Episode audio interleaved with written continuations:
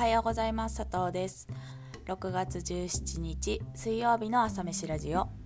この配信は私佐藤が日々の気になるニュースやお仕事のこと好きな音楽やカルチャーについてゆるっとお話しするラジオです。一日の元気を作る朝飯のようにこの時間が少しでも元気の足しになることを願って気持ちだけは大盛りでお送りしていきます。はい朝飯ラジオ第11回目の配信です。あの昨日大学の時に仲良くしていた地元北海道の子から久しぶりに連絡があったんですけどあの男の子が生まれたよと写真を送ってくれましてあの温かい気持ちになっている佐藤です。きっとこのコロナの影響でいつもより不安が、ね、大きかったと思うんですけどその元気な姿を見て「お疲れ様って頑張ったねお母さんになったのか」ってお返事しちゃいました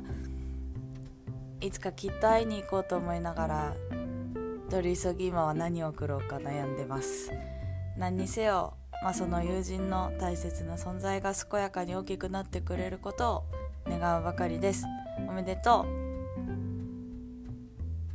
とさて今朝は、えー、佐藤が始めた勝手にタコ紹介の企画についてお話しします。あの実は昨日第1弾を公開しましてはいあのー、勝手にタコ紹介を始めますっていう宣言自体はだいたい3週間くらい前にしてたんですけどその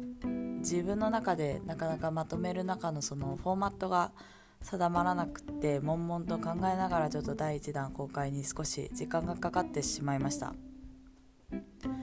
タコ紹介というところでその普通にインタビュー形式にするのも違うし、まあ、かといって佐藤がダーッと紹介文を書くのもなんか違うなと。せっかくインタビューをしているのでその人との会話の感じとかいいところがちゃんと伝わるようにしたいなと思ってで最終的には全体の話の中から1本あの軸を決めて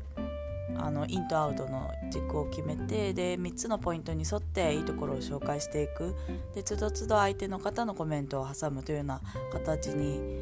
落ち着きました。なんでその大体インタビューは2時間ぐらい結局なっちゃうんですけどその取捨選択の中で書かない話もたくさんあってそれは軸を分かりやすくするためにそういう話はなくなく佐藤の心に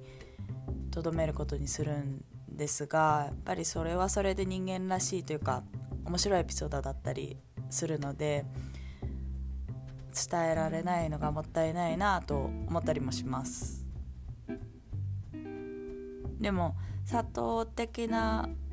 まあ思惑としてはその人がどういう人で何が得意で何が好きか違和感なく伝えられるようにするというところを大事にしたくてなるべくこの人はこういう人なんだなっていう印象をその読んだ人に残したいとでそれは情報を定めることでよりシャープになると思っているのでやっぱりそれぞれにこの人はこう見えてほしいっていう佐藤的な企みのもと書いているというふうに思ってもらえたらいいなと思います。でそれこそこのタコ紹介始めたのも言葉の企画の主催者安倍さんの著書にあったタコ紹介は感動から始まるという文に惹かれてその通りだと思って始めたことなんですね。やっぱりどんな人ともその出会いには感動があってそれをどういうふうに伝わるようにするのかもう伝えるのではなく伝わるようにこれを大事にしていきたいなと思っています。これからも何名か順番にやっていく予定なのでゆっくりゆっくりではありますが朝飯ラジオと合わせてあの佐藤のプロジェクトやってんなと思ってチェックしていただけたら嬉しいです。では最後に今日の1曲。あのいろんな人と話すのが好きで始めたっていうのもこの企画にはあるんですけどあのインタビュー中は本当に楽しくて佐藤にとってとてもこう癒されるいい時間なんですね。ということで「エビスビーツでいい時間」という曲を紹介します。もう紹介はいらないくらいなんですけど優しくて柔らかくていい感じな曲です。ぜひ聴いてみてください。それでは今朝はこの辺で今日も一日頑張りましょうまた明日